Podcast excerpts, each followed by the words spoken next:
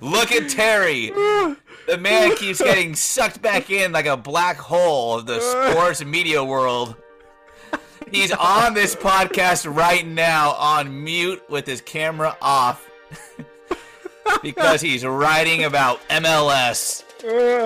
Nobody cares.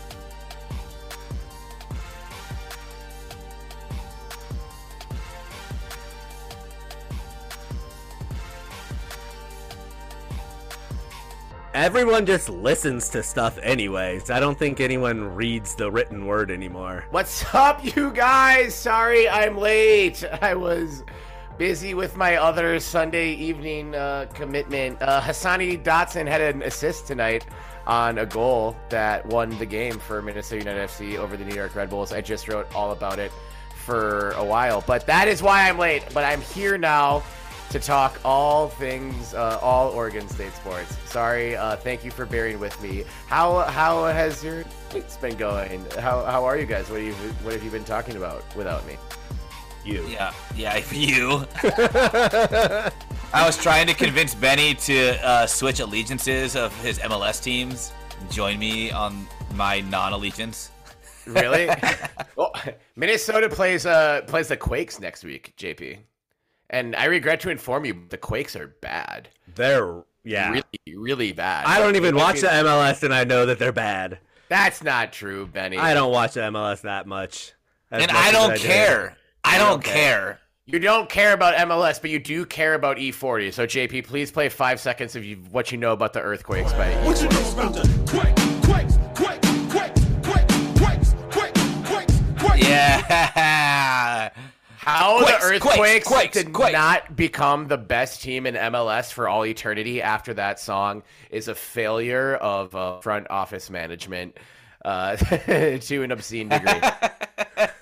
you had E40 rapping about you. You know how long the entire state of Minnesota has been waiting for such an electrifying endorsement and none has come? I mean, E40's rapped about pretty much every team in the Bay Area. Prince wrote a song about the Vikings in 09 and it was the worst song Prince ever wrote. That's how you know God is fucking with us. You're like, Prince can't write a bad song. Then Prince wrote a song about the Vikings, and it was his only bad song. that makes it so much worse. Like, if Prince had like a hundred bad songs, you'd be like, oh, well, that's just, you know, like he has this. Was it Purple Rain? No, Purple Rain's not about the Vikings. Oh, Purple Rain is not Oh, about the Vikings. Terry's head almost just exploded. It's about I've- Vikings fans' tears. I no, it's not. Purple That's all I'm Rain. gonna think of anymore. I've ruined Purple Rain. You have not. You have not. Tears. you, you have not. You have not ruined Purple Rain. Purple. So Prince said. Prince said Purple Rain is not about the Vikings. Purple Rain is about the end of the world. So I ask, how is it not about the Minnesota Vikings? anyway, we're not here to talk about the Minnesota Vikings or their shitty, stupid, mediocre quarterback that's going to be here for a lot longer, uh, who shall remain nameless. Um, we're here to talk about the best college sports fan base in the world, uh, Oregon State. University and all that goes with it. My name is Terry Horstman at Terry Horstman on Twitter, at Terrence Horstman on Instagram. I'm joined by my esteemed co host, as always, JP Bertram at JP Bertram I'm waving. on the IG. JP's waving with both hands. That was weird. know. I don't. I've never done that before. And a dope Chop 'em war hat, by the way. Woo! That they don't make anymore. And at the Trial J on Twitter at the underscore Trial underscore J to Trial to be real. And also join us from beautiful Tacoma, Washington with Benny with the good quaff. It's Benjamin Lawrence, Sebastian Weehage at Benny L1986 on all of your social media channels. Hi, Benny. Look at you. Hey, look at me. Every Hi. time, wait, every time you say quaff, I think of the quaffer double shot glass. You guys remember those? Oh, the hourglass. Yeah.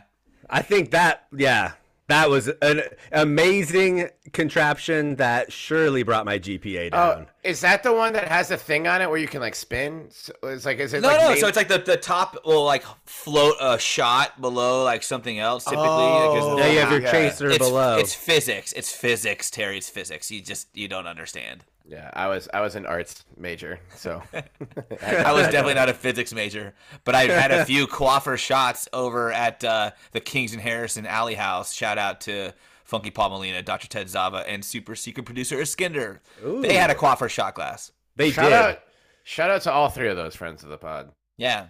That's amazing. And speaking of friends, we're going to be joined by a couple friends on this episode. Uh, both Samuel Whiteley and Andy Clark of the Payton Years podcast are going to be here tonight. Uh, we're not just talking about Oregon State men's basketball. Let me make that very clear. We have planned an actual funeral for the Deservedly. Oregon State men's basketball 2021-22 season. Your team doesn't go 3 and 28 very often, no matter who you are in any sport. Your team doesn't have the worst season in team history very often. That can usually only happen once. That's how history works. so we couldn't just come on here and be like, "Oh fuck, damn it, no." We had to do this right. We we were going full Irish wake mode, full um, blessings ceremony, readings, hymns, and all that jazz. So they'll be here in a few minutes, um, and we will. Uh, that will be the highlight of the episode. But we're gonna get into everything that's happening: baseball, softball, gymnastics, football rumors, Football. like certain football shit that's happening. Maybe What about uh, baseball? And baseball. Did I not say baseball? I don't know. talk I, I, half the time I don't hear what you're saying. It just- deserves to be said twice. you really should listen to me since we're podcasting together. Like that's kind of how like we say things and then you Oh, yeah. react to them, and it's like it for that's what a conversation is, I just get lucky a lot when I talk. right? I've actually, uh, well, I haven't been on mute this whole time. Someone who has been on mute this entire time is super secret producer Iskinder. Uh, a lot of people challenged and th- think that it's just the three of us. Super secret skins is here. Yeah. we as we've mentioned in previous episodes, we spilled beer over his keyboard, so his Zoom mic is stuck on mute, but he's still in the and chat, his his volume is also on mute. and his volume's on mute, so he can't hear us. But he's just sending talking points in the chat, helping out. He, he's contributing as much as anyone. Uh, so there are four of us here. You can only hear the the three of us. So shout out again to super secret producer Iskinder and uh, our social media intern Andre Nicotina, Nikki the Goat. Um, for but you can call him Nikki. Yeah. or Dre. Oh, Dre, what up? But he, but also remember he's only in town for one Dre. So get get in get it get in where you fit in. um, anyway, um, it's a fun Sunday night, Sunday fun day with these idiots. Uh, what's going on, JP?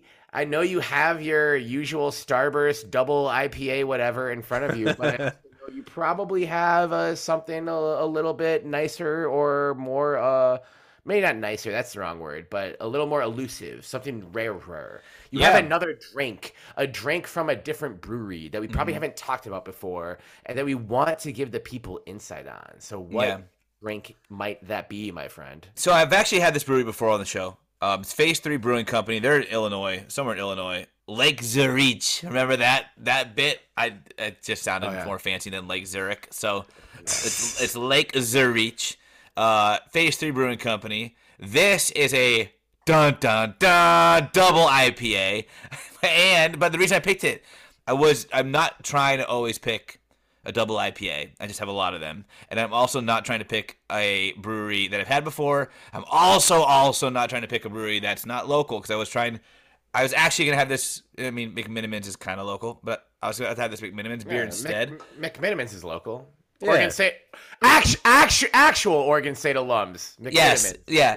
But I was gonna have that one, but I'm I'm sharing. My wife got me that. I'm gonna give her a taste. So I didn't want to drink it all unknowingly and forget to save her some. So I I grabbed a different beer. But this one's very fitting because with our first segment with the funeral, there's one direction that that men's basketball team can go, and what is that? Up. Yup. Up. The double IPA from Phase Three Brewing. It's you- really, J- really good. JP, please play five seconds of Coming Up by Aldous Snow and Infant Sorrow. This will be our first fictional movie only character uh, artist of a song that doesn't exist. Please play it though. Don't do that thing where you don't actually play it and then I look like an idiot. this is on Spotify and YouTube. You don't have any excuses. Coming Up, Aldous Snow and Infant Sorrow. Going on, Okay, so Lake Zurich up. No, Lake Zurich.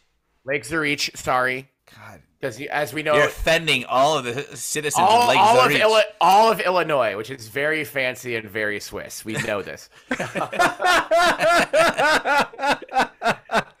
So Swiss.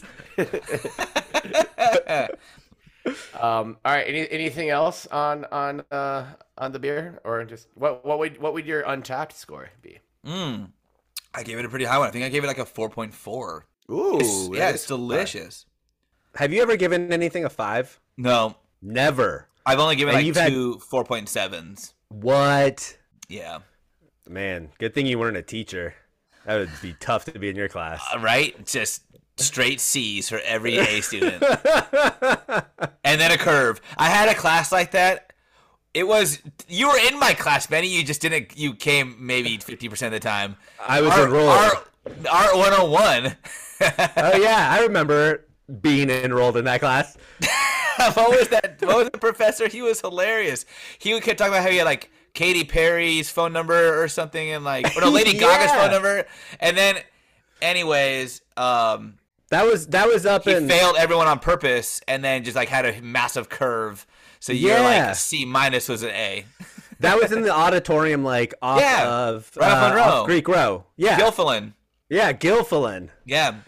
Yeah, And shout out friend of the pod. not. Kimberly. no, uh, uh, Courtney Gilfillan is a friend of the pod. Who's friends with my wife Annie, and her that's named after her grandfather, I believe. Oh no way. Mm-hmm. See, that's the cool thing about Oregon State is you get little little tidbit stories like that. Yeah. I like that. Yeah. Other colleges probably have that too, but No, I like to think that it's uh, unique. No, I, I, I think we're the only university in the country that has fosters personal connections of any kind. Benny,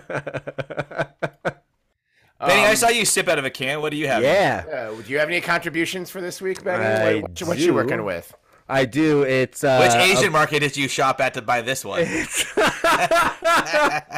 is uh, a brewery that we know and love that has a fake uh, Oregon State founder. It is Deschutes. Um, and Fake it's Oregon the State founder.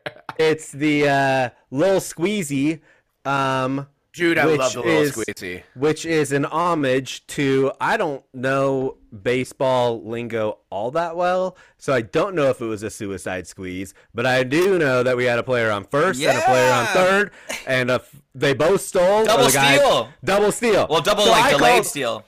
I call that in my head a suicide squeeze, even if it's not really one. So I have the little squeezy. The suicide squeeze is, Is a bunt. A, a bunt, but but I, I love the sentiment there, and that was a cool play. That was awesome. That was. Del- A delayed steal home. I mean, these guys throw so hard. It feels like yeah, they threw to second. You could you could easily run from third to home, but Yeah. these guys throw so damn hard at that level and above, and even high school. Like you're not. That's not a normal thing to be able to like steal home in any No. Who does he think he is? Benny the Jet? Don't talk about him. Boo! Was- the two iconic images of stealing home in in my brain are Benny the Jet and Jackie Robinson. One is fictional, one is uh, very very real and very historic, and both are for the Dodgers. hey, So maybe the Giants could learn how to steal fucking home, JP. Hey, I know. I love. I love Jackie. I love Jackie. I allegiances aside, Jackie Robinson. You're you're Yeah. you're good in my book. Thank, way to go out on a limb, JP, and endorse Jackie Robinson. Even if you didn't want to play for the Giants, I understand. Understandable. That's understandable. Uh, yeah, go Jackie Robinson. We love you. Um, well, excellent, excellent beer choice, Benny. And again, shout out to Deschutes and uh, University of Utah alum Gary Fish. Uh, thank you for destroying the Ducks in football multiple times this year. Uh, we're basically a, a Utah podcast as well. Um, I have. I, I took a sip, so this isn't totally a live tasting as I've been doing the last few weeks, but I have a Tornado Drill IPA uh, from Urban Growler Brewing Company. Uh, Urban Growler is a, a local b- uh, brewery in St. Paul, Minnesota, just a whisper away from Minneapolis, Minnesota. Um, it is March. March is Women's History Month, and Urban Growler is a woman-owned brewery. So Cool. That's very I cool. wanna support 'em. Nice. So I, don't- I don't know. I, I haven't. I, I meant to check this before uh, hopping on the pod, but you know I was I was covering the Loons footy match against the New York Red Bulls. I didn't do this. Uh, if you can order anything from Urban Growler uh, domestically, I encourage you to do so. And if you're in the Midwest, I know we have Midwestern listeners. Uh, hit up Urban Growler. It's a great spot. They have it's one of those uh it's a tap not every tap room out here serves food and they serve food that's amazing. They have a Reuben that's really fucking good that I've had a couple times like when you're- a Reuben and a few beers is just an incredible afternoon. Um but so this is the Tornado Drill IPA and there's you know we're in the Midwest, so tornado sirens are a thing. Benny, your family is in Iowa. You you you probably know True. about this. Yeah. And so the the description, which I love, is hear the sirens, be ready for a cyclone of piney orange flavor from Simcoe and Bergamot hops. Like the first Wednesday of the month, a Minnesota tradition. So I think I have to drink this on the first Wednesday of every month from now on. Tornado Drill IPA from Urban Growler Brewing Company. Let's see what it is. Holy shit, that's fantastic. I think that this is my favorite beer I've drank live on the show. I'm maybe it's because I'm like uh, p- trading it off with a Hamm's right now. That's just like this is so much better. opening up the palate. Like, wow, this one's really good. The bar was Very really good. low before this sip. very, God. very good. Uh, it's it's hoppy without the hops being you know like super overbearing, and it's not obviously not an IPA that I think I could drink a f- many of, but I could you know, I, I could drink a drink, drink a few of. You can hang. Yeah, I, could- I could hang. F- four or six of in a Four, row. four, four, six, nine, four, six, three, double play, something like that. So you said something about the sirens go every Wednesday, the first Wednesday every month. I did not know that until I read this copy. Like I know, like I'll, I'll, okay, it's one of those things where like I'll hear tornado sirens, and I never think that's a tornado. It's they're testing the tornado sirens. No, in And San I- Francisco they did that every Tuesday at noon. Every every Tuesday at noon. It was I think it was every Tuesday at noon. They did a tsunami um, alert siren, and it was hella eerie. It sounded way old. And one one thing, this is like a totally off topic story, but uh, my, my I worked at a company where we were on a open shared floor plan of like you know a bunch of different companies. And I thought it would be funny to set an automation on my Mac that like played a Spotify playlist at noon every Tuesday, and it was like Belgian house music because it was like like a siren, and then it would like would like the Belgian house music would start playing. And it was always funny, but I was always at my desk. Was- I, was always. I was always at my desk to pause it. I went to lunch one day, and And, and forgot. and oh, also the, the automation also set my volume to ten on my Mac. I went to lunch one day, totally wasn't thinking about it. The siren goes off. I'm like, oh, I'm actually outside. I got to hear the siren for once. I came back and there was like people surrounding my desk trying to ha- figure out how to get into my laptop because it auto locked as I was away from it. And the volume was at 10. It was still operating the, the automation and playing Belgian house music at like full blast. So the whole office floor To people that were not in your company. Yeah, like literally, like there was like 20 companies on this shared floor. It's so good. I can't Yeah. believe you haven't shared that story with us before, but that doesn't surprise me at all. Do you remember that one time? Well, that one time, but this particular time, maybe.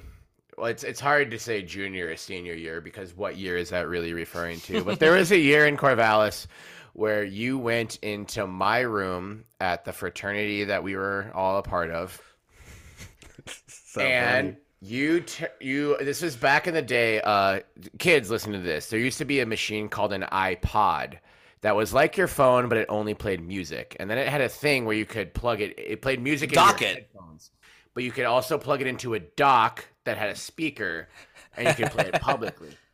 In my bedroom was such a dock and such an iPod. JP goes into my room one night fairly early. Let's say it's 9 p.m., 10 p.m. and plugs the iPod into the dock and plays Hot Tubbing on the Late Night by our good friend Ashcon. Uh, JP, Shout out Ashcon. Please play five seconds of Hot Tubbing on the Late Night by Ashcon. Hot tubbing on the late night. Yada da mean, yada da mean. Okay, so now that that is played, and you're so it's that song. It's a brilliant song. We love it. We love great that song. song. It was a big song in our friend group, big song in the fraternity that we were in. Just it was it was present in 2008ish, 9ish Corvallis. What you did though was you turned the volume on the dock all the way up to fucking 11, which was loud. left my room, Oh locked no, it. no! You forgot what I did before I left your room because I was trying to, I was trying to punk you, and so I climbed up. You had track lighting in the room, Yes, right? like you aimed al- track lighting, and I climbed up on every, every piece of furniture I could stand on, and took out like eight light bulbs out of your ceiling. I do remember this. Su- such a, such a great prank. Um, and the the the full volume Ashcon was just the cherry on top.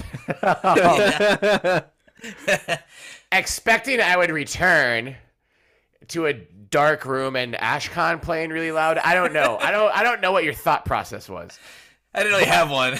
I just wanted it to be mean. but I, I, was, you know, I did not come home. It was a, my my GF at the time, good friend of the pod, Stephanie Warner. Shout out, Steph. Hi, Stephanie and- Peters. Stephanie Peters. Sure. um, um, and so what ended up happening was just that song playing on repeat for like 16 hours. as loud as it. JP, please play five seconds of Hot Tub on the Late Night by Ashcon again. Listener, turn your volume in your car or your phone, wherever you're listening to this, turn it all the way up.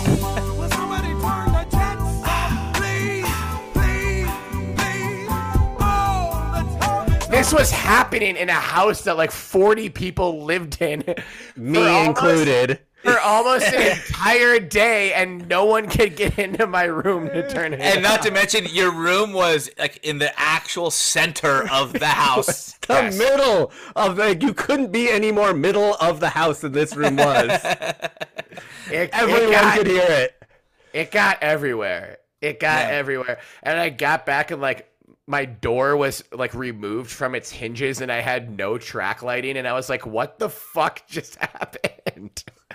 So it was like, oh, JP had some genius prank. This is the result of it. It was better if I knew you were gonna come home at night in the dark, not the next day in the sunshine, where you could easily see that your light bulbs are all in a drawer.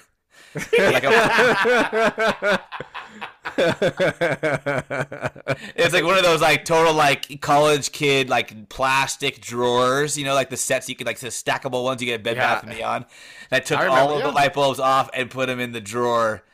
And I was like, And "Oh, this- he'll never find these. And He'll this, never- th- mind you, this is before the days of having an iPhone where you could just pull down your screen and hit a flashlight. Yeah, You, ha- you had to actually have a flashlight to see in the dark. He'll never find these in this transparent drawer. well, at nighttime you wouldn't. Great prank. I'm still laughing about it. Thank you for playing five seconds of Hot Tubbing on the late night. Uh, anyway, let's move into the actual shit.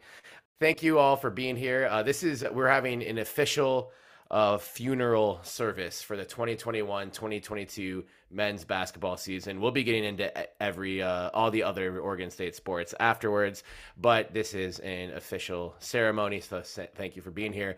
But before we get into that, uh, just before we um, uh, start talking about all of the things that suck and are sad. And we were just talking about other podcasts. I did have some time this weekend to dive into uh, some other Oregon State content on the internet and uh, was listening to uh, the Those Damn Sports podcast on the Orange Media Network, uh, which is co hosted by Ryan Harlan, a uh, devoted listener of Belligerent Beavs and active on Belligerent Beavs Twitter, along with uh, his pals Andres De Los Santos and Ben Rubino. Uh, they're doing an awesome job with the with that podcast. It's awesome to see more Oregon State podcasts uh, on on the internet and in the world. So props to you, you uh, young fellas, um, and keep up the great work. Uh, there's uh, many episodes already and some great one-on-one interviews they have uh, with uh, different Oregon State athletes as well. Um, so good job, uh, you guys, and keep up the good work. We love to Hell see yeah. them. Yeah, Hell yeah. and and show us out. We'll come on your pod. You can come on our pod. That's what that's what this We're family. what all this stuff is for. But the reason we're here is to uh, lay this troubled bird of the Oregon State men's basketball season to rest. Um, and uh, JP, I'm going to ask you, please cue the debut of the Belligerent Beavs Orchestra, who will be playing during the duration of this ceremony. Uh, but before you do that, please play the first five seconds of Let's Go Crazy by Prince. Dearly beloved, we are gathered here today to get through this thing called life. An electric word, life, it means forever, and that's a mighty long time.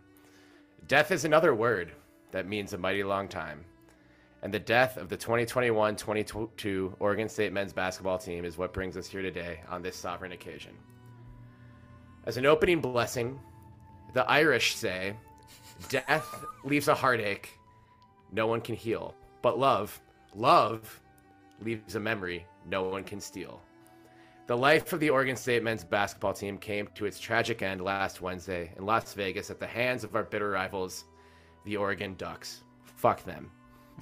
We are joined tonight not only by Prince from the great Blacktop in the Sky, but also by brothers Andy Clark and Sam Whiteley of the Payton Years podcast, who are in Vegas to witness this personal and gross execution and are here tonight to help us lay said trouble bird to rest. The Oregon State men's basketball team accumulated a record of three wins and 28 losses this year. they have yet to win a single game in 2022. College basketball experts across the nation have described this team as bad. now, as this men's hoop season passes from the present to the arena eternal, we'd like to offer these parting words and blessings for our favorite team. And we're just going to go around the room. I hope you all, I trust you all, have words prepared for this occasion. Uh, Sam, why don't we start with you?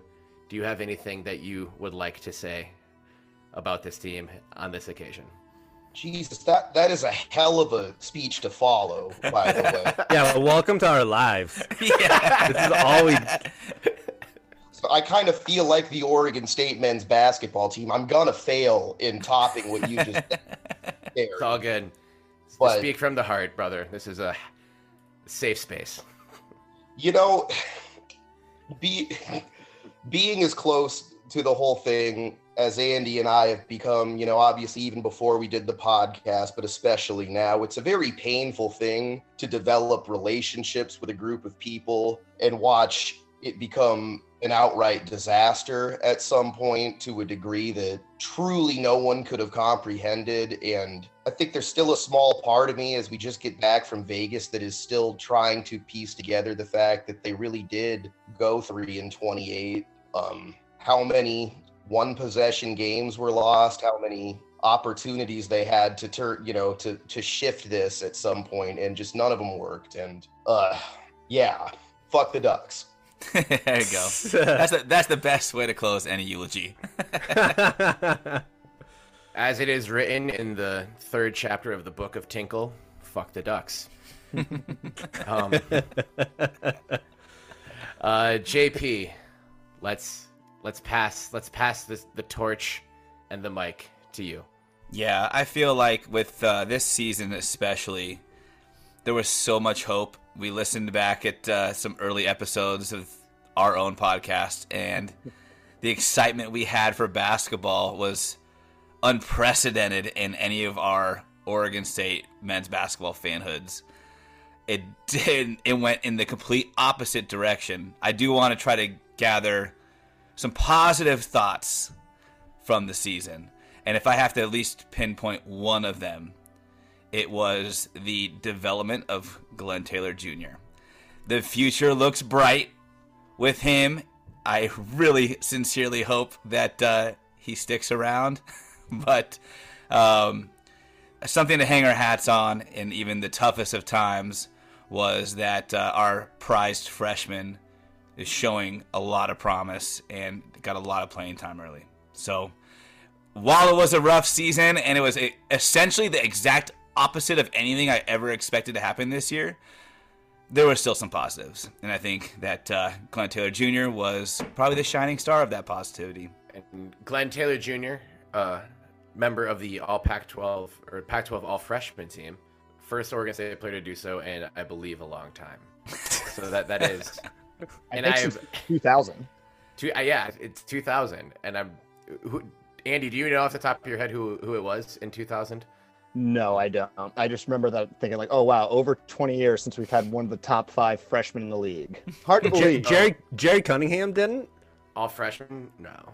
Oh damn. That was I- Beaver bias. He should have. I believe it was Brian Jackson. I will fact check that, but it's either Brian Jackson or uh, Jimmy Haywood, maybe. Shouts to all of those people: Glenn Taylor Jr., Brian Jackson, and and Jimmy Haywood. Uh, it, it it was it was not Marcel Jones. I know that much for sure. Chris Hughes. No. No, Liam Hughes. Liam Hughes. Liam Hughes, dog. Uh, and uh, with that, I'd like to welcome our next guest, Liam Hughes. Liam, what are your thoughts? on? Let's reel it in. This is a uh, ceremony of of passing. Um, so I'd like to keep it official and ceremonial. Let's move the the goblet of of pain and sorrow along to uh, Andy. Andy, what uh what do you have to say uh, here on on this day of Oregon State men's hoops pain? Um, you know, I uh, am a special ed teacher, so it's naturally really hard for me to say anything negative ever. And I think the number one takeaway from this season is that we learned something. And what we learned, as Sam already alluded to, is that the beaver bias is so ingrained in the universe that if we have a season like last year where everything goes right for the first time in program history, then the pendulum's going to swing back the complete opposite direction and make sure every single thing goes wrong this year. And I think that's really what we saw. Just injuries decimated the team.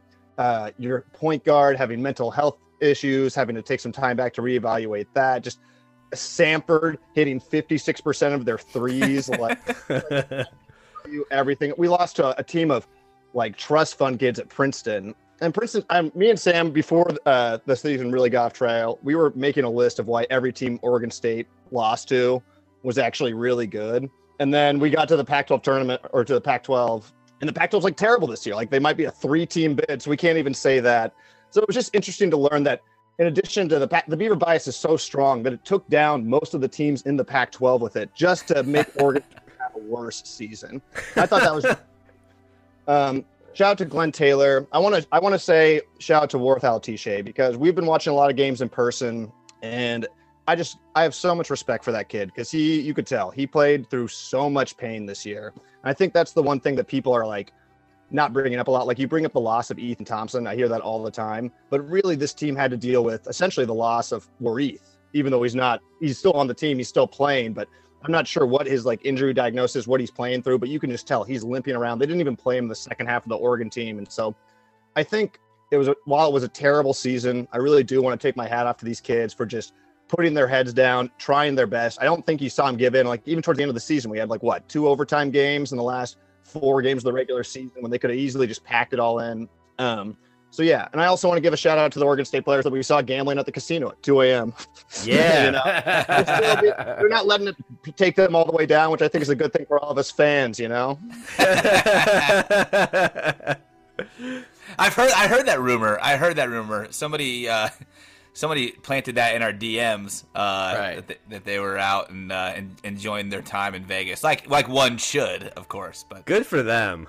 I talked about it with uh, one of my friends who I was texting with, and I was like, you know what? Honestly, the team it's it's not good enough for me to ask you to sacrifice the fun of your youth. You know, like I, I think I'd be mad if I heard that none of them went out. For sure. Like they seem like cool kids. that. Can you imagine? I know that the, the Oregon game had its ups and downs. Th- This last Oregon game in the first round of the Pac-12 tournament. Can you imagine if like we had beat Oregon and then the rumor came out and like just the way that social media works, it wouldn't have been a few kids. Or at the casino, the rumor would have been the entire team was gambling until 4 a.m. and then they came out and beat the Ducks in the first round. like there would never be a more team of destiny. Let's rally behind these kids type moment. Lucas would have been running a craps table screaming. Yeah.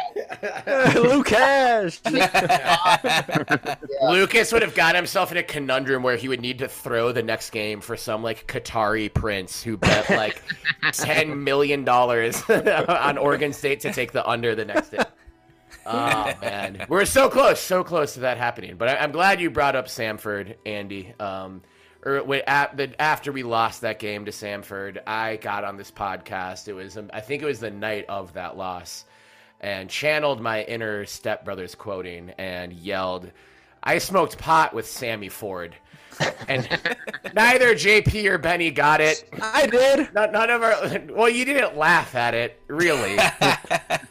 it just wasn't funny And- at the moment, Terry. it was it was maybe my favorite joke I've ever made. I'm not that funny. Um, we're all we're pretty we're all pretty funny, but you know. So I had I, I really I was like Benny and JP will love this.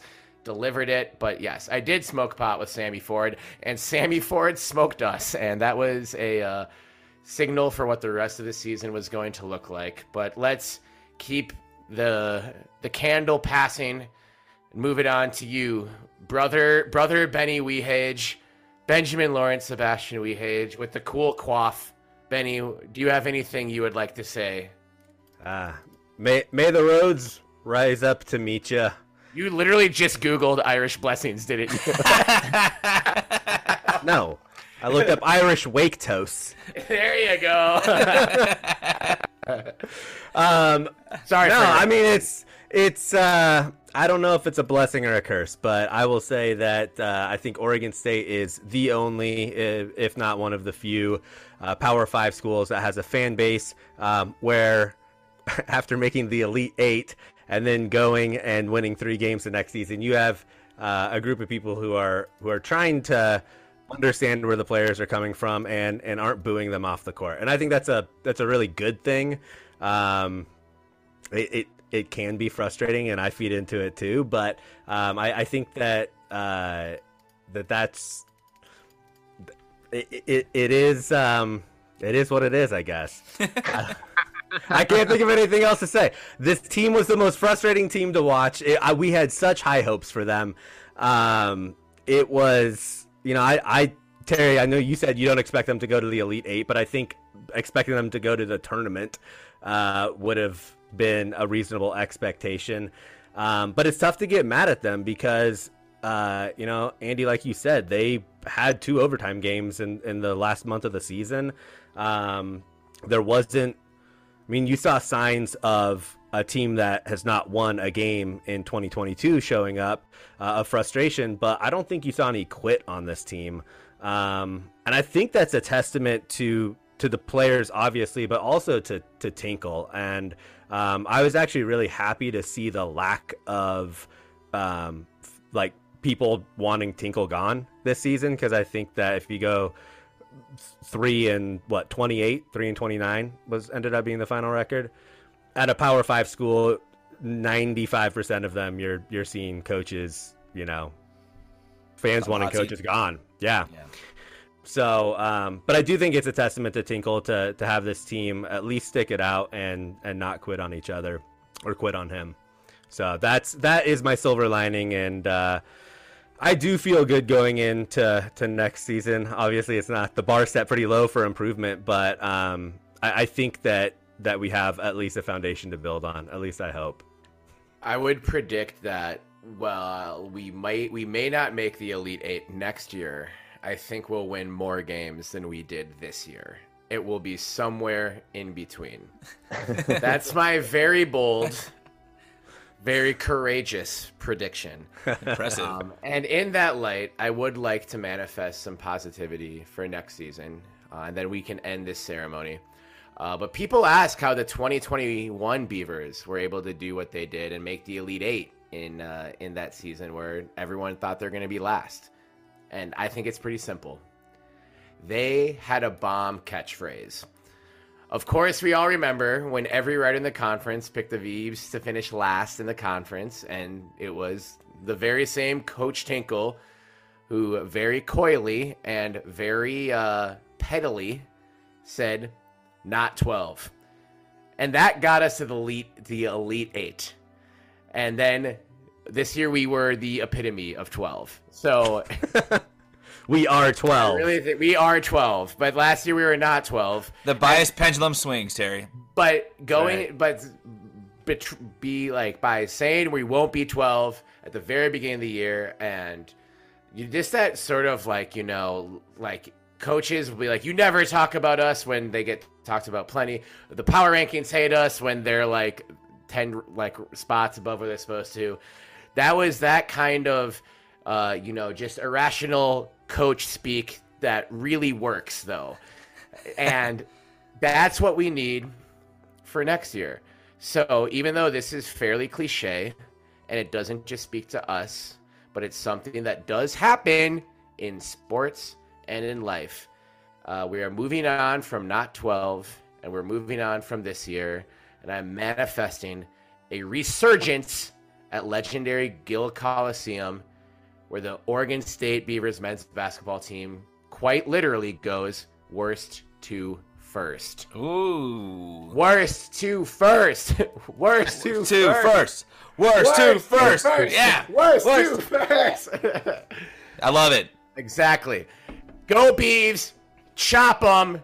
There's always next year, and you can't spell chop them without hope, motherfuckers. and I'm so happy the orchestra is still playing this beautiful. The listeners are not, not happy. Oh, the listeners love this. Does anyone else have any other closing remarks before uh, we say amen and put put to bed this awful, dreadful season? I, I just want to say that I think uh, Oregon State should make a play to get Will Wade as an assistant coach. Ooh, I like that. yes i mean if it i i wouldn't mind having an assistant coach at this point who's dealt with the federal bureau of investigation because right now the deck is stacked against us and that is something that people need to understand about the pac 12 the nature of big time college sports and specifically college basketball is that the deck is stacked against the beavers in ways that go far beyond what we can understand as the common fan. And so, for that reason, I am putting Larry Eustachy, Will Wade out of jail now, and his show cause is over. If Bruce Pearl gets in trouble at Au- Auburn, join staff. I'll say hello to you if they bring us back to practice. I won't ask the wrong questions. No, we'll we'd for sure be leading all of D1 in hours spent in depositions previously on our coaches. and I and in college basketball, I feel like that's the strength. Well, you, so right now, Louisiana State is certainly the, the institution that holds that title, and we did try to poach their president. You know, it didn't work. No, it didn't. No. It failed, and he allowed to go. But without Well, the logic was sound. The background check was not sound. The background check was not sound, but the logic was sound. Anyways, well, thank you all for for preparing some words of wisdoms and and hope for this team. Um, I would like to bring this uh, the formal part of our ceremony to a close by requesting to you, JP, please play five seconds of the Luther Vandross version of One Shining Moment. One shining moment, it's all on the. Okay. All right. Well, thank you guys so much for being here. Uh, it's it's really fun having just people who are vested in Oregon State men's basketball to go through this bullshit with. so like this actually like I I didn't have as much fun this year as I did last year, clearly. But like just like being like more engaged with it what like and yeah, I don't know. It was it was I still had a good time. I enjoyed all three wins in 2021. and I, I I look forward to enjoying a win or two in fall of 2022. The you know the Payton years will always be here. We'll be here with the cockroaches when it all burns down. But we really appreciate what you guys do in bringing more awareness and passion to Oregon State athletics in general, and probably more awareness to our podcast because you have like a thousand more listeners than we do. I don't know if that's true. I, I did think you guys got better as things got worse. Like I, I like I saw more tweets. I saw like everyone liking and replying and just like more episodes. I'm like, God, these guys really love hurting. Like more than anyone else I know. Yeah, you guys honestly like tune into the Payton years if you're not already. I don't know why you'd listen to us and not them. When you want to get a real recap on a game and understand far beyond just like if we won or lost, uh, you should tune into the Payton years because their coverage is definitely amazing and their insights are awesome and they're cool dudes. So uh, tune in. Thank you guys for jumping on today as well. We appreciate it. Hey, we appreciate you guys. Next year we'll do it at the Pac-12 tournament. Hell yeah, let's that's- do it. Hell yeah. Let's commit right now, even if the team's three and twenty-seven, we're all going to Vegas for the Pac-12 Especially if we're three and twenty-seven. especially for three and twenty-seven. I want to put the call out to all of Beaver Nation, which Andy and I learned this weekend technically is not the fan base. It's people that give you, you- you've got to be a part of either the faculty essentially or give enough money to truly be Beaver Nation. That was a bummer, but oh, regardless, Oh, really? Yeah. yeah, It sounds exclusive now. That's that's why we say Beaver Fam. Yeah. I think Okay, it's, well- that's more all encompassing. all of Beaver fam, as someone that's been to most of the Oregon State bowl games in my lifetime, obviously more of them happened when I was a child. The experience of going to the Pac 12 tournament trumps it tenfold. It is an incredible thing to be around all the fans to see that many games. And we did it when they were in a 3 and 27 season, then watch them lose to the fucking Ducks. And Right. so I only gets better than that. I encourage everybody to go. It is so fun. We Mhm. don't all need to see in person Utah State kick our ass in a third tier bowl game. it's it's also low key a great weekend just to be in Vegas because like the first weekend of March Madness is sort of that benchmark Vegas weekend. But if you go during the Pac-12 tournament, you're there when all of the other conference tournaments are happening too. So it's like as many college basketball games happening. Uh, but the sports books aren't as crowded as they would be during the first week of March Madness. So I remember that being like a real fun perk of it when uh, Super Secret Skinder and I went. Mm. I want to go next year. And you like betting, Benny? I do. Go crazy. uh, uh, Sam, Andy, thanks a lot. Um, fuck the ducks. Can we get one? One fuck the ducks. Of course. We'll, we'll give you two. Yes. Fuck the ducks. Fuck the ducks. All right. Yeah. Fuck the Ducks twice. thank, thank you guys. We love you. Uh, listen to the Payton Years podcast wherever you get your podcasts. Thanks, guys. Um, Football. Is JT Daniels here for a prank? Georgia quarterback JT Dan, former Georgia quarterback JT Daniels, who's officially in the transfer portal, visited Oregon State this past week. Was at the practice, watched the Bees play in Corvallis. This is the biggest recruiting name that has ever been connected to Oregon State football. Sure, he's had two years at USC now, two years Georgia, some injuries. He's still a phenomenal quarterback. And there's some other uh, points to unpack here, but you know, we were talking about spring football before, like a few weeks ago, like, ah, spring football, we just don't want anyone to get hurt. we we can't really pay attention to anything anyone's saying because no no you, there's nothing gonna be nothing's gonna rock the boat that much in spring football. Now JT Daniels is on campus. Like holy shit. Um. So yeah, JT Daniels. We don't know what he's what the timeline is if he's going to announce a new uh, school. I think anytime- it's supposed to be by end of March. He wants to. He wants to graduate from Georgia.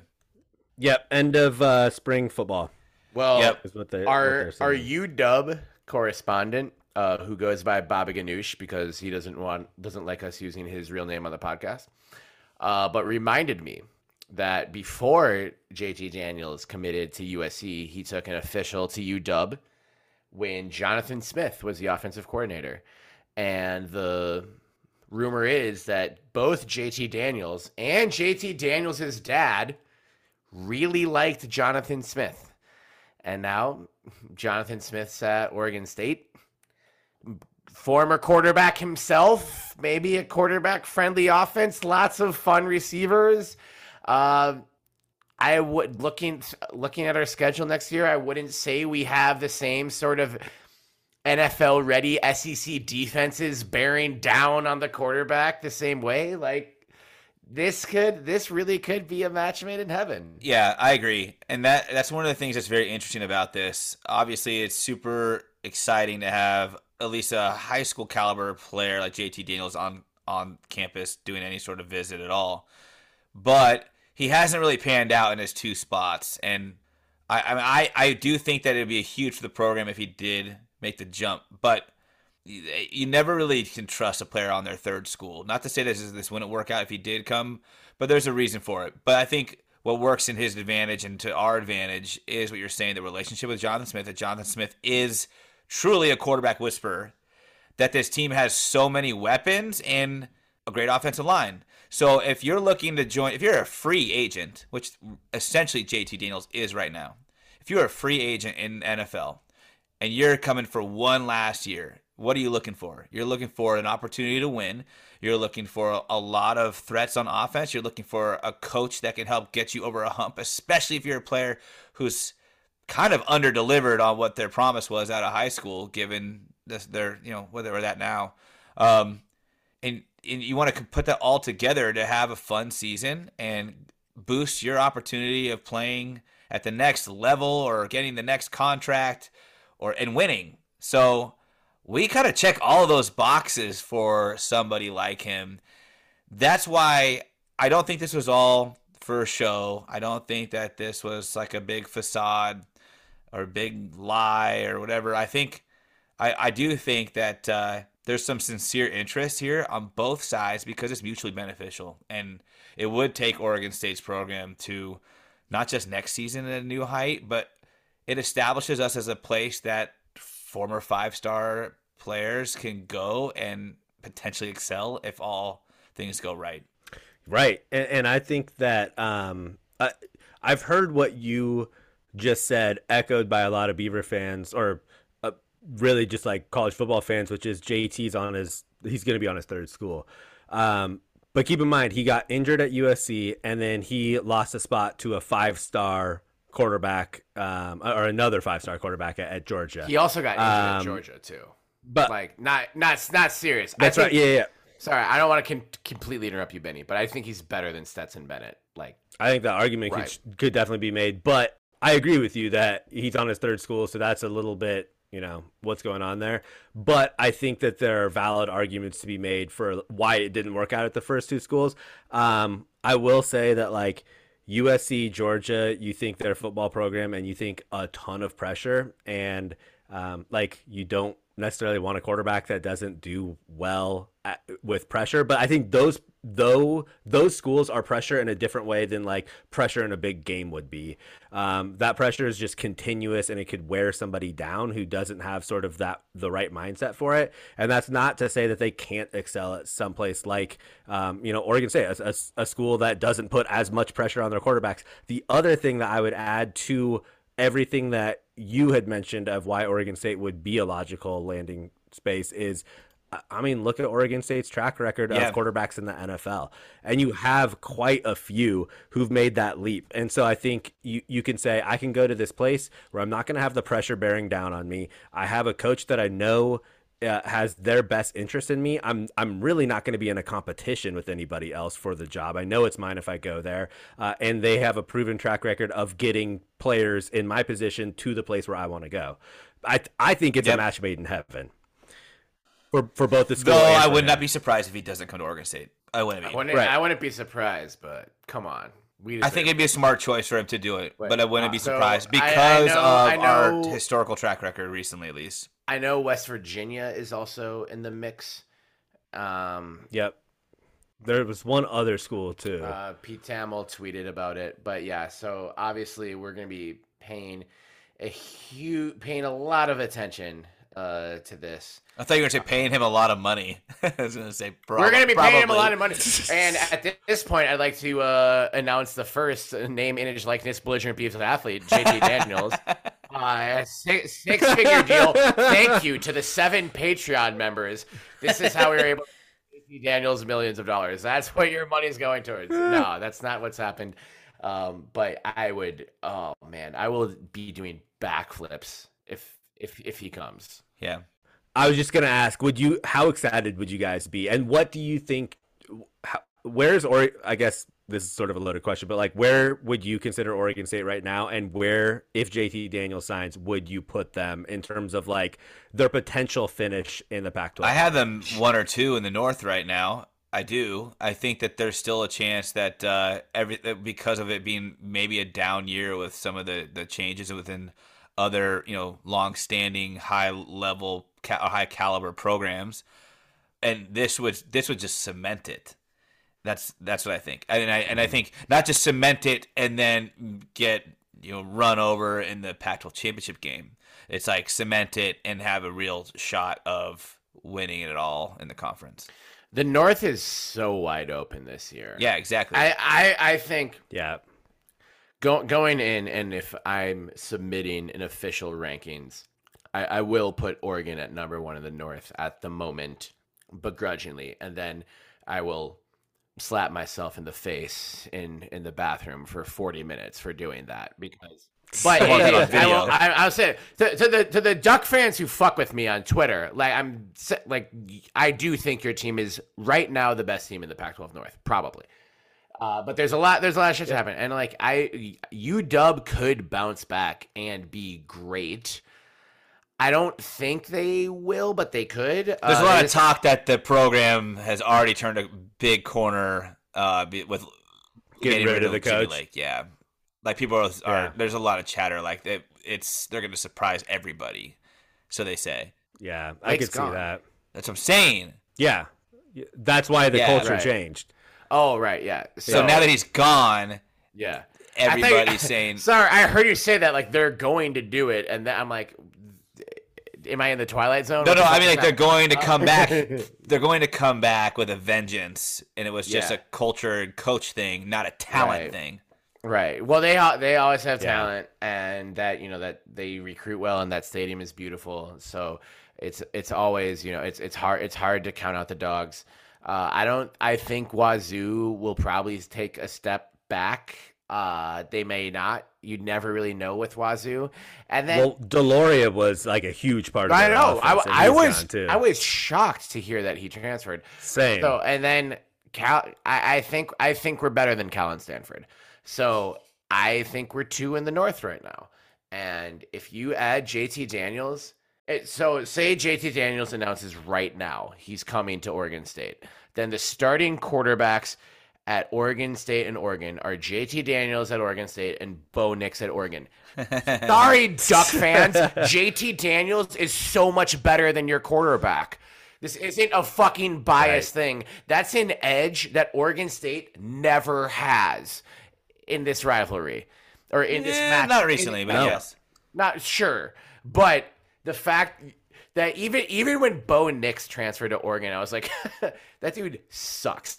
Uh, to put it lightly. I've, I've he's had some good games, but like I don't know, like you're always waiting for the other shoe to drop with Oregon, and like some amazing recruit is going to come. Not that we need this to be an anti-Oregon segment, but like I was kind of expecting, I was expecting a bigger stick from Oregon this offseason. I'm not worried that they have Bo Nix. Like like I think Anthony Brown is better than Bo Nix. I'm not scared. Bo Nix doesn't do anything to me. No. Um, so JT Daniels is that like that's a statement. That's a move. That's like we're here to win the fucking North. That's what it says. Yep. And that's what I I would expect. So that's what I I really hope for, and I think it's exciting, even if it doesn't work out totally. It's exciting for a five star uh, recruit who you know hasn't had the college career that a lot of people predicted, but is still clearly talented to be in the mix at Oregon State because we have never been linked to a name like this. Ever, ever. We have never been linked to a name like this. This is 10 times what Simi Cooley was. yes. And he never fucking came. yeah, I think I think if you add Bo Nix you can start seriously talking about the potential of them playing a New Year's Day bowl Wait. game. yeah. you, you mean JT Daniels? Uh, JT You Daniels. just- You What just, what did I say? Bo Nix. Oh, JT Daniels. Yeah.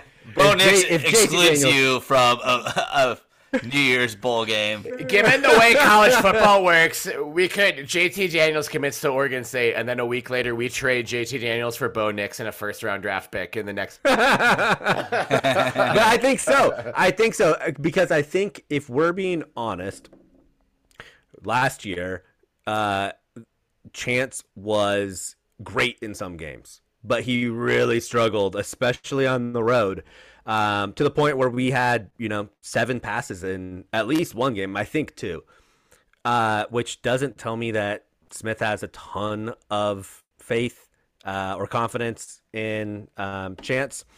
Uh, so you get a substantial upgrade in that position and an upgrade to like you want someone who can manage the game really well and and sort of knows what to do on the field and can and can do what what needs to be done and it would just change the game so much uh, for our offense. And we have so many playmakers on our offense that we just really struggled at times to get the ball to last year. And I think that that completely changes if if you get JT Daniels. Yep. Yep. Absolutely. We got to move on.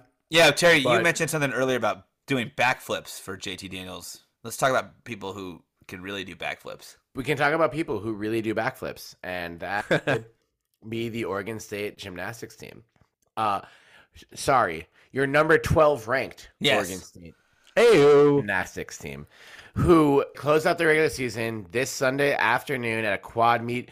Number 14 Denver, also number 18 Arkansas in the house with Nebraska in in tow as well. The Beavers posted a 196.875 to finish second, while the Razorbacks getting some revenge on the 2018 College World Series posted a 196.975. They took first. DU placed third with Nebraska coming in fourth. But again, a great, great showing uh, for the Oregon State gymnastics team. Um, JP, let's go through. Uh, let's go through some of these scores. I know Maddie Dagan had a big day, and so did Jade Carey. Uh, what what else? What else do we need to know? Talk about here.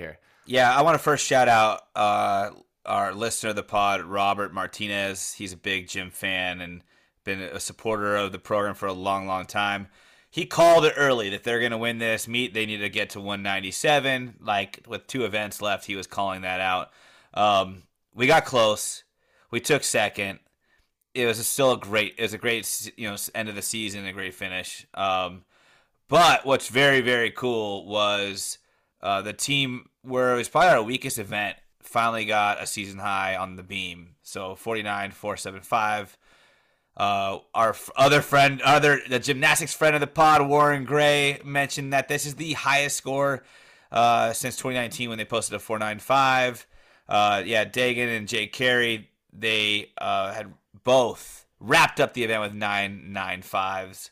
Um, another quick hitter about Jade. Uh, it's her fifth, her fifth individual title uh, today. Uh, she's got now 41 individual titles heading into Pac-12 championships, which is That's that sounds good. Yeah. Essentially, on her own, she's she's uh, like winning every meet as an individual. So Jade Carey is is good at gymnastics, is is what you're saying. Yeah. You know, you can go look- just go look at the scores. I mean, all of all of her events are like four nine, four nine five. Then like, where she got? I'm sorry, I, I don't want to take this over from you or or freak out, but she got a nine nine nine five or nine point nine nine nine whatever on her, on her beam. yeah. How So is that not a ten? Where where was the blemish? Where was the blemish, Judge? Show me the fucking blemish. Yeah. Put this put this in the headliner Instagram story video, JP, That- and we can also link to the video of Jade's beam. Where is the fucking blemish? Show me a goddamn blemish. And honestly, that was also one of her kind of like weakest uh, events, and and she's come a long way this season with that, and probably deserved more consideration for a ten. Yes, I I I mean, absolutely. Where Jade, Jade's making it seem like we can hand out like the judge can hand out tens left and right, but these are hard to come dare by. Dare you? I dare you to show me the blemish, Judge. I dare you. I don't know I who the judge was, but maybe maybe I don't know who the judge was either, but I dare him. Fuck. But we got we. Uh, there's a good momentum for next next week, whether they head into uh, Pac-12 championships. I mean, Right, right, right. Um, when you I'm when you when you now. when you when you lift up in an event that's been historically like kind of your lowest scoring event, and you're still capitalizing on all your other events, things look good when it comes to championship competition. So, uh, Beavs will go in as the third seed in the conference championship and will compete in the night session at 5 p.m. Pacific Maverik Center at uh, West Valley City, Utah. So tune in. All right, go Beaver Gym. We will be watching uh, and and supporting. Um, we do need to move on uh, to softball. Um, who the winning streak got snapped? The Beavs lost to uh, Portland State six to one on Saturday morning, um, but then came back in the the doubleheader and uh, won the second session. Uh, so back back to the winning ways. Uh, it's now I believe the overall record went from 17 and three to 22 and four. So it's still it's still pretty good uh, for Laura Laura Berg squad, and I think that's an, an overall tournament win. I would say. Yeah, yeah. I mean, three wins out of four. Um, a, a little surprising that the one they gave up though. So Tarni Stepto s- started that game, and um, you assumed a victory over Portland State as we had won 40 versus their four victories against the Beavers all time. But uh, but we gave up four in the first and just never really climbed out of that hole. But it happens, and sometimes you just got to take that loss. I think uh, Well, when I- you play 50 games a year too, like, Yeah. that's gonna happen. We're we're gonna talk about the baseball team today too, where like people are freaking out on Twitter about us dropping the series finale to the Cougs. Like, or series finale loss, yeah. I don't give a shit. I don't give a shit. No, but like we won game three and four after that loss. Obviously, a nice bounce back. Combined score twelve to two over a second game versus PSU in the second game against North Dakota State, and Stepto got the win Hell yeah. against uh, North Dakota State. So she's now eight and one on this young season. I feel like Stepto is such a cool name for a pitcher too. right? Yeah, I like it. I like it. I would I would get a updated. Stepto jersey. Yeah, I uh, do they make softball jerseys? They should. I feel They like should. Come Why on, don't Oregon they? State. Yeah, I hope Why they the, do. why the hell not? I want Once again, we'll fix your problem, Oregon State marketing department. Ooh. Benny throwing haymakers. I just I want a softball jersey, yes, but I also just want a pronunciation guide still. So still waiting for my online pronunciation guide. But you know Well, I think we know how to point that uh, grievance to. well, whatever. Any anyway, um, yes, the softball team is still balling. Got to give these ladies their shine. Frankie Hammoud uh, hitting 468, like ridiculous. With 50, 1523 OPS, uh, Kiki Escobar, uh, th- 38 hits and 99 plate appearances for uh, average of 384 and uh, 836 OPS. Uh, Mariah Mason and uh, Eliana Gottlieb are also pacing uh, the offense. Um, it's uh, pretty exciting. They're just still putting on putting on the runs, and uh, this pitching staff is just sick with it. Kiki's still uh, a freshman, by the way. So There's so many freshmen who are killing across Oregon State right now. Yeah. Like future's bright. Future's bright across the board is is what I'm saying. But That's true. um yes, it, would- it would have been amazing to just keep uh keep seeing the softball team win whatever they're like their 900th game in a row. but obviously that doesn't happen. We live in reality. They are 22 and 4. They're 22 and 4. Uh they've got uh and so great to uh take care of business uh, at Kelly Field in Corvallis, Oregon. Uh, up next for the softball team this weekend, uh, opening Pac 12 play at Arizona State in Tempe, Arizona. Um, they'll follow that up immediately within uh, a trip to Phoenix and Grand Canyon University.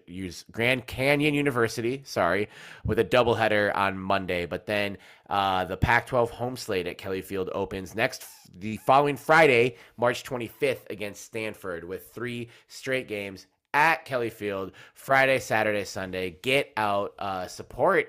I, what I would say is the high highest powered offensive team in Oregon State sports right now this year because they they won't give tens to our gymnastics team, so they're kind of tapped out on scoring, and softball is scoring like 25 runs a game. So show me the blemish. Sorry, uh, I'm back. I'm back. Co- I'm back. Come back. Come back to your earth. All I'm right. back. I'm back. I'm good. Uh, speaking of maybe coming back to earth, we talking baseball. Yeah, we should talk a little bit of baseball before we get before we get out of here. Um, so yeah, the Beavs lost to the Cougs today. JP, whose fault is that? kidding, kidding. It was a great series, a great series in Pullman. The Beavs took two out of three, scored a fuck ton of runs. Uh, Jacob Melton showed once again why he's one of the best players uh, in the country. A lot, the dropped the series finale in heartbreaking fashion. But uh, JP, why don't you just give me your your overall thoughts uh, on on the series? And uh, now that we've you know back back to back weeks of winning series but dropping the series finale, and if if it's anything to worry about, which seems like lighting fires where where they don't need to be lit, but just uh, maybe maybe what you've noticed uh, while while watching these games. Yeah, Benny pointed out obviously the two straight Sundays losing the series finale. The Sunday pitching, we're in a we're in a tough spot with uh, with Frisch looking at uh, potential Tommy John. I haven't heard any confirmation, but there's rumors that that's likely. Um, Phoenix is still out, so we just we just don't have the starting pitching depth that we began the season with and looked so promising. Um, obviously, Hjerpe's still a boss. Like his start Friday was phenomenal. Um, but what happened today really was the offense just kind of went cold and pitching became normal. I don't know. Like, like it wasn't bad, but we just we didn't record a strikeout till like the sixth inning, um, which is okay, right? But our defense wasn't playing great either, and so getting the ball in play, especially in college baseball, is not always the uh, the way you want you want to play. So. Um, we, we, we poured it on to begin the game. Everything looked good. Everything was clicking on offense.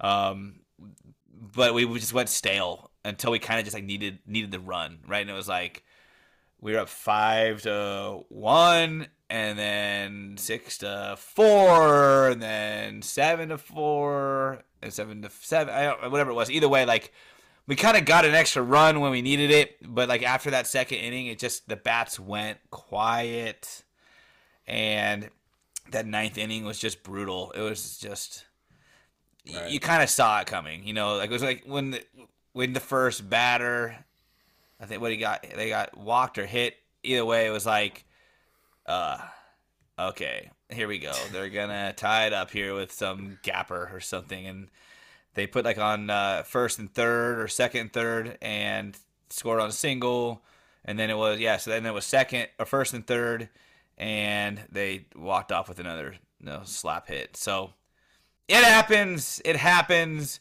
You can't win every game. You can't you can't crush everyone every frame, but we still won the series. And Exactly. And you want to win series in baseball. You do. I mean, wins are great too. You do want to win the series ultimately. That's that's goal number one. The cherry on I'm- top is a sweep. But I'm I'm not worried about our pitching overall. So I'd rather see us lose in like a really like high scoring game in which in which we ha- we had the bats to win because I I'm, I don't expect our pitching to be perfect every game. Yeah. But I, I I have I'm still higher on our pitching than I am on our hitting, even though our hitting's been un just unfucking real so far this year.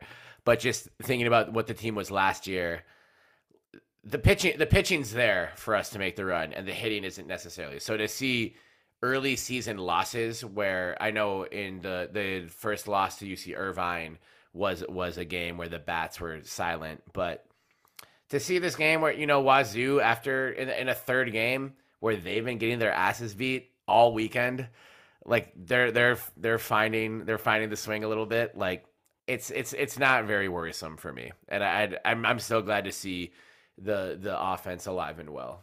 The only thing that will be concerning for me is if we see one or two more series where we win the first two games and then lose a third game. yeah, That shows sort of a, a trend. I don't think you can make that assumption after two series of winning the first two games and then losing the third game because they happened in completely different ways. Uh, that third game lost. Um, but yeah, I would agree. Not concerning right now. Just don't want to see that continue. yeah, I agree. And like speaking of trends that we do want to see continue, I talked about this last episode, the one before. I don't remember, but that Melton uh, record watch. We did we did uh, throw it out there that it, he may he may have a chance of breaking some long-standing records at Oregon State.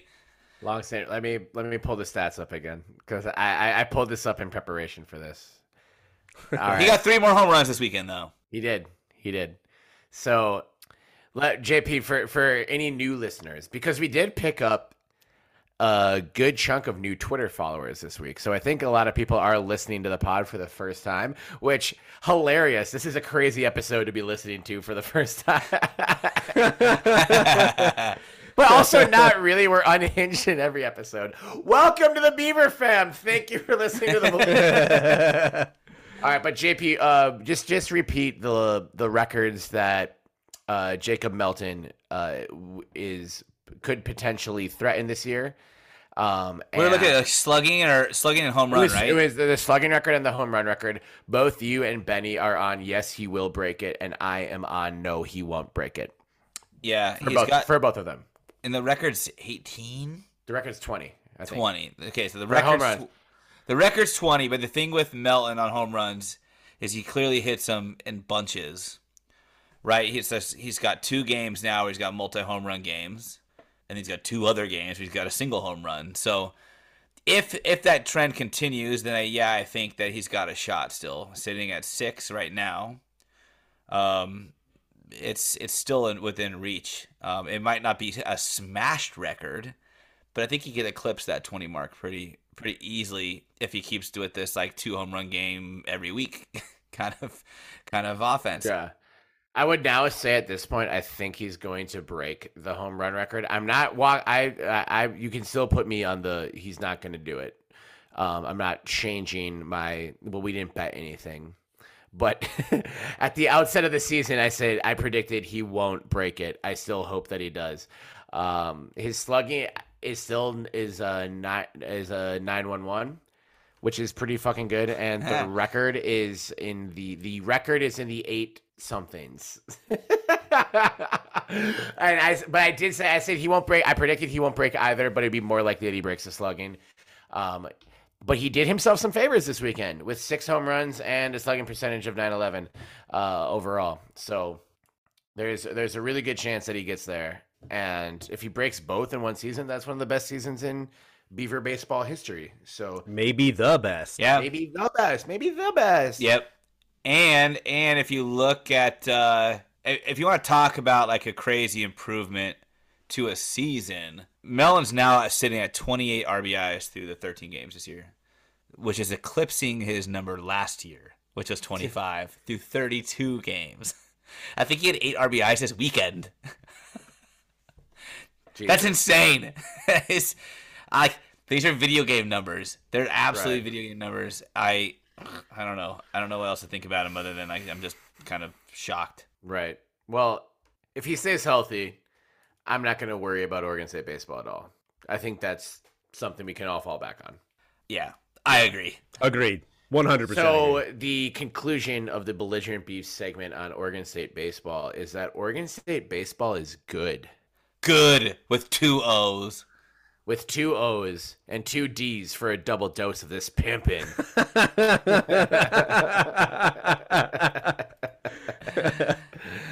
oh man, how has that reference not come up in 39 episodes of Belligerent Beavs? history?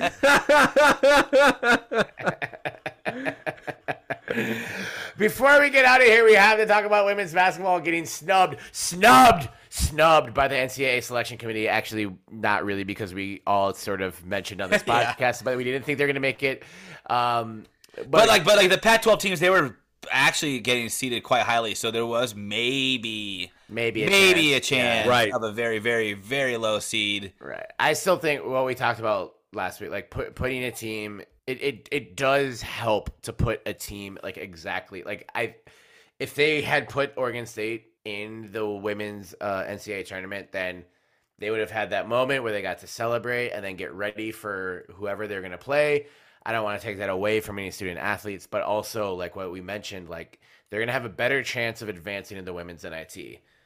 And for Yep. for this team, that is quite arguably more helpful than making it to the NCAA tournament. Yeah. You're still playing quality competition in the NIT. The NIT has always been a good tournament on both the men's and women's side of of things. So seeing Rueck in a disappointing year, he now has to do a good coaching job in this situation. They need to adjust and try and put a run together. They're going to play some teams in other conferences that they wouldn't have played otherwise. I think this is going to be great for them. Uh, we don't know what the matchup is like yet. Has has it still not been finalized? Like no, this- they're, not coming out announcing it until tomorrow. So Tomorrow- after this is out, Monday Monday afternoon. So after this is out, but we're recording this on Sunday night before the NIT announcement. So, but go go to the NIT website and get uh get the announcement of the matchup. If it's in a city near you, go watch it. Um and then I'll see you at Madison Square Garden in New York for the final. So, Hell yeah. yeah, baby. I, I would also I would add on top of that it, it's arguably better that this happened if you're looking for next towards next season not just for the fact that they have opponents that th- they could um they could likely play more games and much uh it's much more probable that they'll play more games in the WNIT than uh, in the NCAA tournament. Uh, but the fact that they were part of selection Sunday. And you know that they they more than likely watched that as a team. They had to have watched it as Yeah, a team right? for sure. and then to and then eh, like what's going through their heads right now has to be if just one or two games would have gone our way um, it could have been different. And we could be really excited today instead of being really bummed out. And that's something that i think you take into next year. Totally, it's a good, it's a great motivator. I mean, for Right. one motivator for this postseason tournament, but also carrying into next season just to be like, we we we did get snubbed because I don't think that any of the women on the team are sitting there being like, yeah, we're only good enough to be WNIT. They're all thinking Right. they they can compete Right. for the NCAA Right. championship. So And if and if this puts a chip on their shoulder, I'm all for it. hell yeah, All right, exactly, so- exactly. yep All right. Well, that about wraps us up. Thank you again to the Payton Years podcast Hell for yeah. joining us on this episode, the 39th episode of the Belligerent Beavs podcast, the first funeral we've ever hosted on the show. I don't know if we'll have a funeral again, but I'm glad we did it. And I think it went great. And I feel amazing after doing it. I'm ready for next season. we laid some demons down. Uh, we buried we buried some not great feelings. We we threw the salt of the earth over everything that held us back this year. Um, it's just you know I, I think we're now ready to move forth and go into the 2022-2023 men's basketball season with optimism renewed. And, That's right. and more energy ready ready to reclaim what's rightfully ours at still at still one of the greatest basketball universities in the nation. Rally the legend of Gill coliseum, coliseum beaver fam and join us in eternal optimism for our basketball team That's and. I think I think tonight was a big step in that direction. So anyway, thank you to Andy and Sam of the Payton years for joining us on this show. Uh, thank you to my esteemed co-host JP Bertram at JP Bertram at the Trill J. Thank you, JP. There is a lot of requests for for this episode, so thank you in advance. And thank you to uh, our uh, Washington-based co-host, aka Tacoma Ben, aka Benny L at Benny L 1986 on your social feeds. Benjamin Lawrence Sebastian Wehage, aka Benny with the good quaff. I love this episode. Shout out to everyone. And uh, yeah, we'll be watching more uh, baseball, softball, gym, and uh, women's basketball in the WNIT coming up.